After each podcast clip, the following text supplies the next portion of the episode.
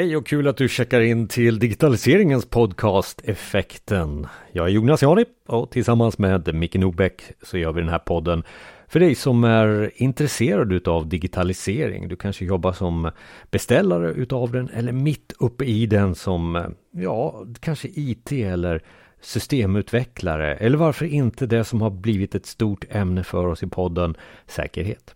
Säkerhet som finns eh, med oss och har eh, topplede, eh, topplisteplacering ska jag säga i de ämnena som vi tar upp. Det är väl säkerhet och AI där som, som ligger i topp och det är ju en del utav en stor del utav digitaliseringens framtid. Vill du ha andra åsikter om dessa ämnen? Ja, då får du gärna tillföra något ämne eller kanske till och med någon gäst. Eh, ge gärna oss lite tips om våran nästa gäst. Gör det till eh, e-postadressen info effekten.se Alltså info att effekten.se Vi landar i ett ämne till alltså om säkerhet och det är Zero Trust. Här tillsammans med Torbjörn Andersson som jobbar som säkerhetsexpert på Medius.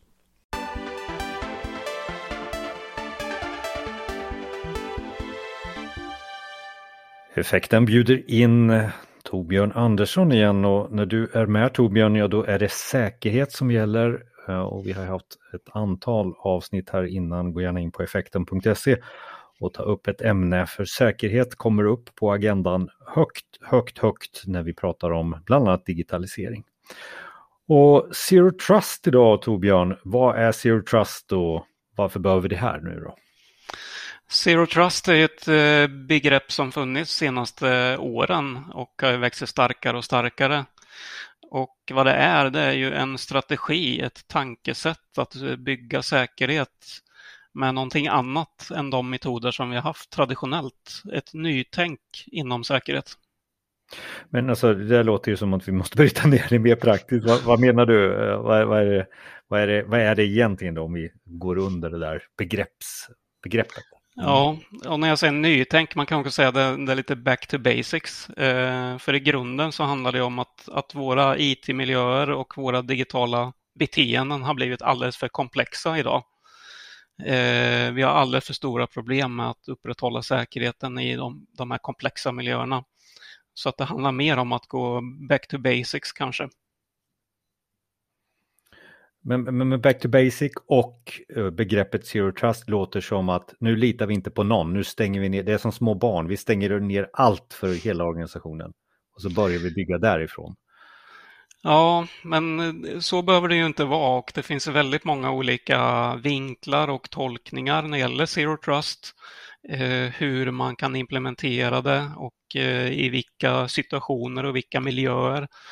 Så att det betyder ju faktiskt lite olika beroende på vem du är. Men om man bara tittar på hur en företagsmiljö ser ut idag, liksom där vi har de här traditionella perimeterskydden med en stor brandvägg och internt nätverk. För de allra flesta av oss så är den designen eh, borta eller har mindre betydelse idag. Vi jobbar ju mer med cloud och använder nätverk på ett helt annat sätt. Eh, så det här med det vi kallar interna nätverk har ju blivit mindre och mindre. Eh, istället så har vi ju då de här kopplingarna externt mer och mer. Både till våra cloud providers som vi ofta har olika av också, en uppsjö av olika tjänster eh, som kommer från cloud. Och vi har också även en större mix av användare som brukar det. Eh, inte helt ovanligt att det eh, inte bara anställda i företaget utan det kan handla om partners, eh, kunder, leverantörer som man vill dela med på ett helt annat sätt. Eh, och Det gör att man får en annan mix av identiteter att hantera. Och alla dessa identiteter kommer på olika devices av olika slag. Och där har vi liksom komplexiteten idag. Och det där har man ju försökt att lösa i branschen traditionellt om man säger, in, om vi inte säger Zero Trust så har man ju lappat ihop det här så gott det går med den uppsjö av produkter och metoder och standarder som finns för att, för att hålla ihop det. Så, så jag skulle säga min slutsats av Zero Trust här är ju att eh, vi behöver ett, ett nytänk, ett omtag kring det här därför att det är för komplext att hantera. Eh, vi behöver liksom ändra strategi. Och det är precis vad Zero Trust är, det är en strategi. Sen hur du genomför den kan ju se olika ut, men det är en, en arkitektur och strategi. Vi klarar alltså inte av den traditionella säkerheten, den som vi har tagit upp också i podden tidigare med att definiera känslig data, åtkomstkontroll och, och, och, och realtid. Vad menar du på då att Zero Trust eh, tillför här? Det är då, eh, allt det här jag nämnde, det, det, är inte det som är det viktiga här utan då är det verkligen att sätta strategin att välkommen hit. Vi praktiserar Zero Trust. Det innebär det här och det här för dig som användare för dig som avdelning, för dig som, som eh, eh, företagare i, i, hos oss? Är det den vinkeln som blir med det, det är ju en arkitekturfråga och det är som jag sa lite back to basics, att man fokuserar sig på eh, principer istället kan man säga. Eh, ta det här med intranät och internet till exempel, det är ett bra eh, exempel att eh, eh, att, att betrakta ditt, ditt intranät som ett internet eh, i konceptet Zero Trust, alltså att eh, den nätverk som du kommer ifrån är ett eh, okänt nätverk och ett eh, icke pålitligt nätverk som internet. Och då måste du skydda det på andra sätt. Eh, och då är ju till exempel identiteten mycket mer central. Vem du är, att kunna sä säkerställa vem du är. Eh, och även där om man jämför Zero Trust med traditionella verktyg eller metoder att, att bevisa sin identitet har vi använt till exempel certifikat som en sån grundpelare att visa upp vem du är på det här nätverket så, så litar vi på dig. Eh, inom Zero Trust då, om vi nu ska framhålla identiteten som en så viktig grundpelare i det här så vill man också ha flera parametrar, flera källor kring vem du är. Vem är din identitet? Eh, det räcker inte bara visa upp ett certifikat. Jag vill gärna visa fler, fler som kan eh, gå i god för att du är du. Eh, och jag vill också veta i vilken, vilken miljö du kommer ifrån, vilket, vilket nät eller med vilka premisser som du försöker att få åtkomst. Och jag kommer ihåg någon tidigare intervju som jag haft med dig där, där eh, du tar upp just det här med att en inloggning kan ha så mycket andra metadata runt omkring sig. Till exempel så sa du då, och finns det en koppling till det, det är det jag undrar, alltså eh, brukar du logga in vid den här tidpunkten eh, till exempel? Mm. Eh, exakt, eh, det är sådana saker som jag, som jag är ute efter och sånt som används mer och mer. Eh, Risk-based access control, eh, alltså utifrån risk beroende på var du kommer ifrån, eh, hur dags, som du säger, vilken tidszon, det finns massa andra parametrar med. Man kan labba med på vilken enhet sitter du just nu när du försöker accessa någonting. Eh, så att det blir hela tiden det här riskbaserade eh, tänket som, som vi inom säkerhet alltid pratar om. Det blir mer eh, applicerbart här att verkligen att vi baserar en åtkomst på en, en risk en riskanalys, miniriskanalys kring var du kommer ifrån. Eh, och jag tror jag vet svaret på den här frågan. Men, men, det låter som att det är väldigt mycket som kommer hända runt mig som slutanvändare. Kommer jag märka det här? Kommer det gå långsammare för mig om man har implementerat Zero Trust eh, i organisationen? Nej, jag skulle vilja säga att de flesta blir nog enklare eh, på så sätt att de här grundläggande principerna, att det är de man kommer att eh, luta sig mot. Eh, jag nämnde identitet nu. Eh, least privilege är en sån annan sak att eh, begränsa åtkomst utifrån vad det är du ska göra och vad som du verkligen måste ha åtkomst till. Ehm, så att för dig som användare så, så ska det absolut inte behöva bli någon mer komplexitet i det. Ehm, och när man pratar Zero Trust så det här med att man suddar ut då intranet och, och ersätter det med ett internet så kommer man ju runt ganska mycket andra saker som har varit i vägen och kanske lite besvärliga som eh, till exempel VPN när vi hade den traditionella designen med vårt interna nätverk. Eh, då var det kanske mer ah, komplext att du skulle koppla upp dig i olika steg och nå olika resurser i olika faser. Här är Zero Trust en annan form av, av arkitektur så jag tror det blir enklare för användaren. Och då, då märker jag, det går jag till mig själv då, där, när, eh, gör man, när man har haft anställningar och när man har gjort kunduppdrag så har det varit väldigt mycket VPNer och, och liknande. Men sen man på flera organisationer använder sig av Microsoft 365, Office 365 om man så vill, så känns det som att jag behöver logga in mindre på VPNer. Eh, och jag antar då att man har gjort någon form av handskakning med Microsoft från den organisationen jag jobbar från och sagt nej det här är ett, får jag säga säkert nät, jag är lite, lite lekman i det här, men alltså man, mm. det, det har gjort att man har eliminerat VPN utifrån ditt exempel. Där. Ja, och, och eh, ska man generalisera så liksom ju mer cloud du använder desto enklare blir den här strategin på något sätt. Utan det är ju det här när man kommer från ett, ett legacy eller för den delen har ett krav på sig att ha de här interna nätverken så, så blir det mer komplext. Är du ett eh, min, mindre företag kanske eller redan från början utnyttjar mycket cloud så kommer det här gå mycket lättare att implementera. Men vi, vi samlar ihop lite i frågan här, eh, allting som, som vi har pratat om nu nyligen. Så på vilket sätt är då Zero Trust den här lösningen? Eh, ja, lösningen är ju att du får ett, eh, jag skulle säga ett enklare förfarande att nå resurser, som jag sa, som mer bygger på några fasta principer. Eh, sen har ju Zero Trust, som jag sa, funnits ganska länge. Det tog lite tid innan, innan man tog till sig det och, och innan det mognade. Nu finns ganska mycket eh, alltså på papper kring det. Det är mycket stöd kring hur du kan implementera det. Eh, men, men det kommer att eh, bli, bli en förändring eh, och som jag sa, ett, ett svar på den komplexitet som vi lever med idag. Det är väl det som är drivkraften till det som jag ser. Är vi, är vi i framtiden eller har organisationer börjat den här resan? Har du någon sån där känsla för detta? Eh, många har börjat den absolut, så att eh, vi är där nu helt klart. Eh, och Zero Trust har ju funnits, begreppet har funnits ganska länge, men som jag sa, lite eh, seg start på det hela och en mognadsprocess.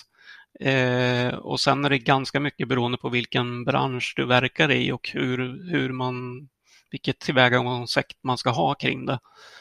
Eh, men jag tror återigen, det som verkligen har fått mig att inse det här, det är ju som sagt den här komplexiteten, att det blir ett annat det funkar inte att jobba med eh, så många olika leverantörer och produkter i, i säkerhet idag. Det här banar väg för att jobba mer, eh, som jag sa, med några fasta principer och fokusera kring några punkter, identiteter och annat, hur du hanterar det idag.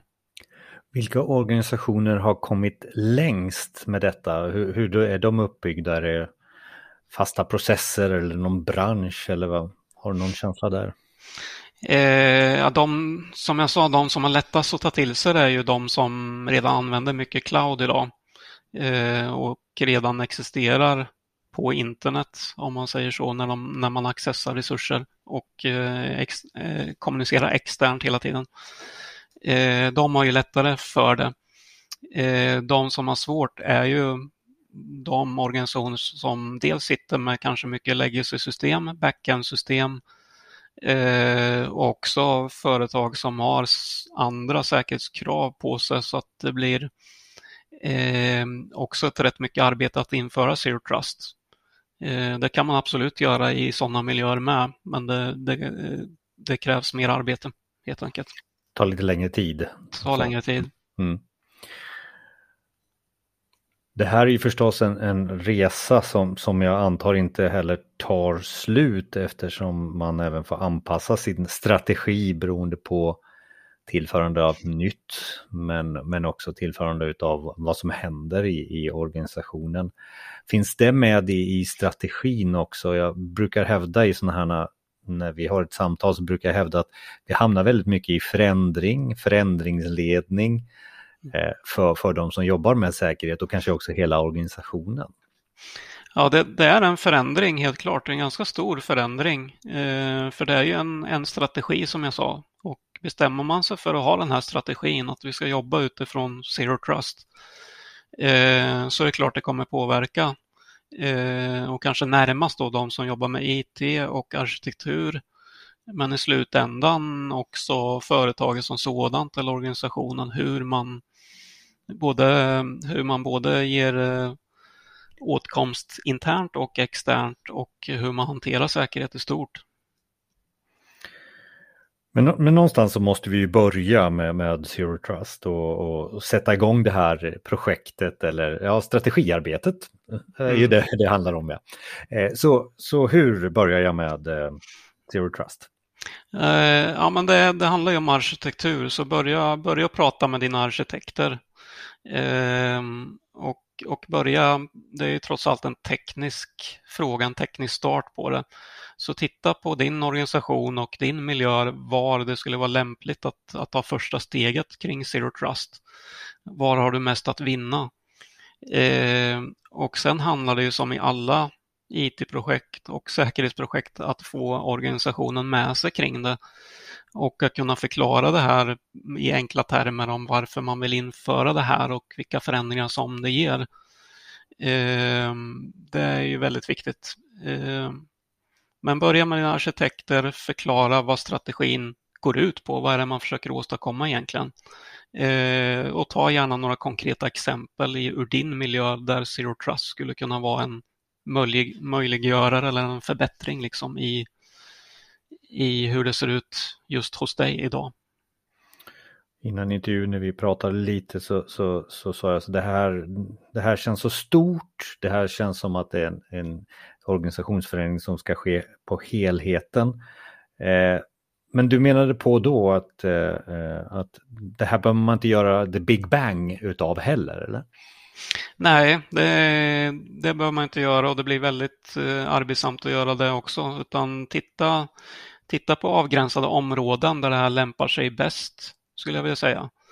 Eh, och i och med att det här har funnits inom säkerhet nu ett antal år så är det ju många leverantörer som pratar om Zero Trust och det finns mycket material kring det.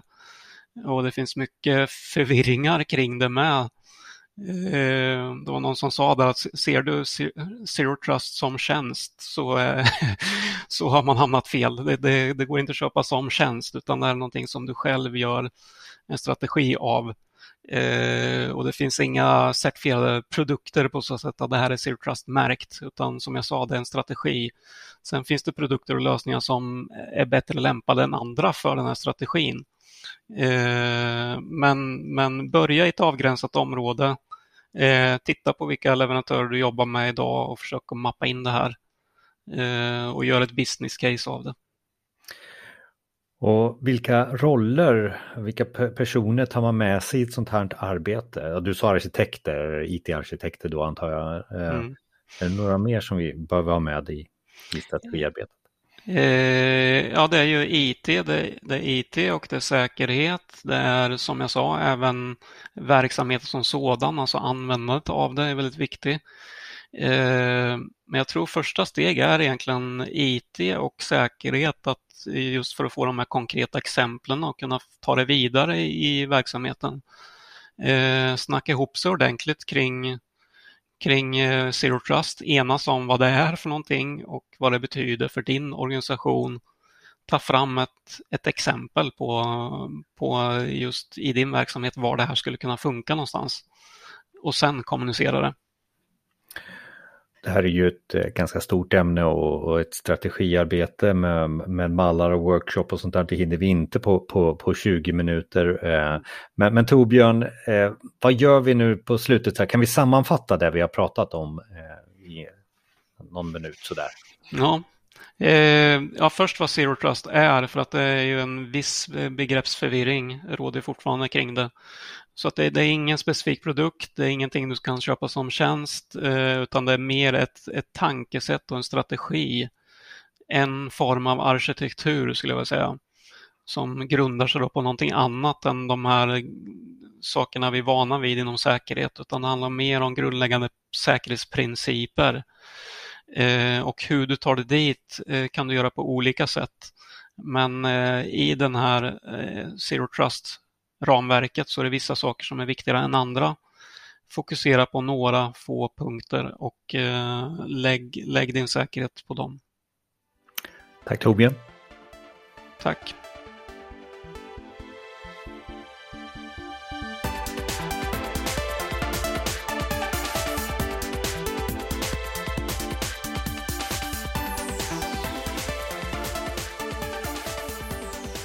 På effekten.se mer avsnitt och mer information om den pågående digitaliseringen. Botanisera gärna där, både bland alla avsnitt och våran blogg och till och med också våran 24 timmar om dygnet radio. Effekten radio finns det alltså på effekten.se. Och så mig, Jonas Jani och min kollega Micke Nobäck här i podden. Ta gärna kontakt med oss direkt, till exempel på LinkedIn eller skicka oss ett mejl för, för en dialog. För det kan vara så att vi kan hjälpa dig. Eller så är det så att vi eh, vill ha lite av dig. Alltså bara lite förslag på nästa ämne och nästa gäst. Eh, en e-mailadress är ju då info.effekten.se eller sök upp oss där på LinkedIn. LinkedIn gillar vi. Där är vi väldigt aktiva. Okej, vi stänger lådan för idag. Hoppas att det här gav dig värde och om det är så, ta gärna ett screenshot i, på din eh, podcastspelare nu. Lägg ut det i din sociala media. Tipsa dina vänner om att det här värdet fick du utav oss. Tack så mycket och för dig som lyssnar på Apple Podcasts. Där tar du i och lägger så många stjärnor som möjligt. Oerhört tacksam. Det gör oss relevanta och vi kan leverera mer värde till dina kompisar som du har i din närhet. Det här är digitaliseringens podcast. Vi kallar den Effekten. Vi hörs nästa gång.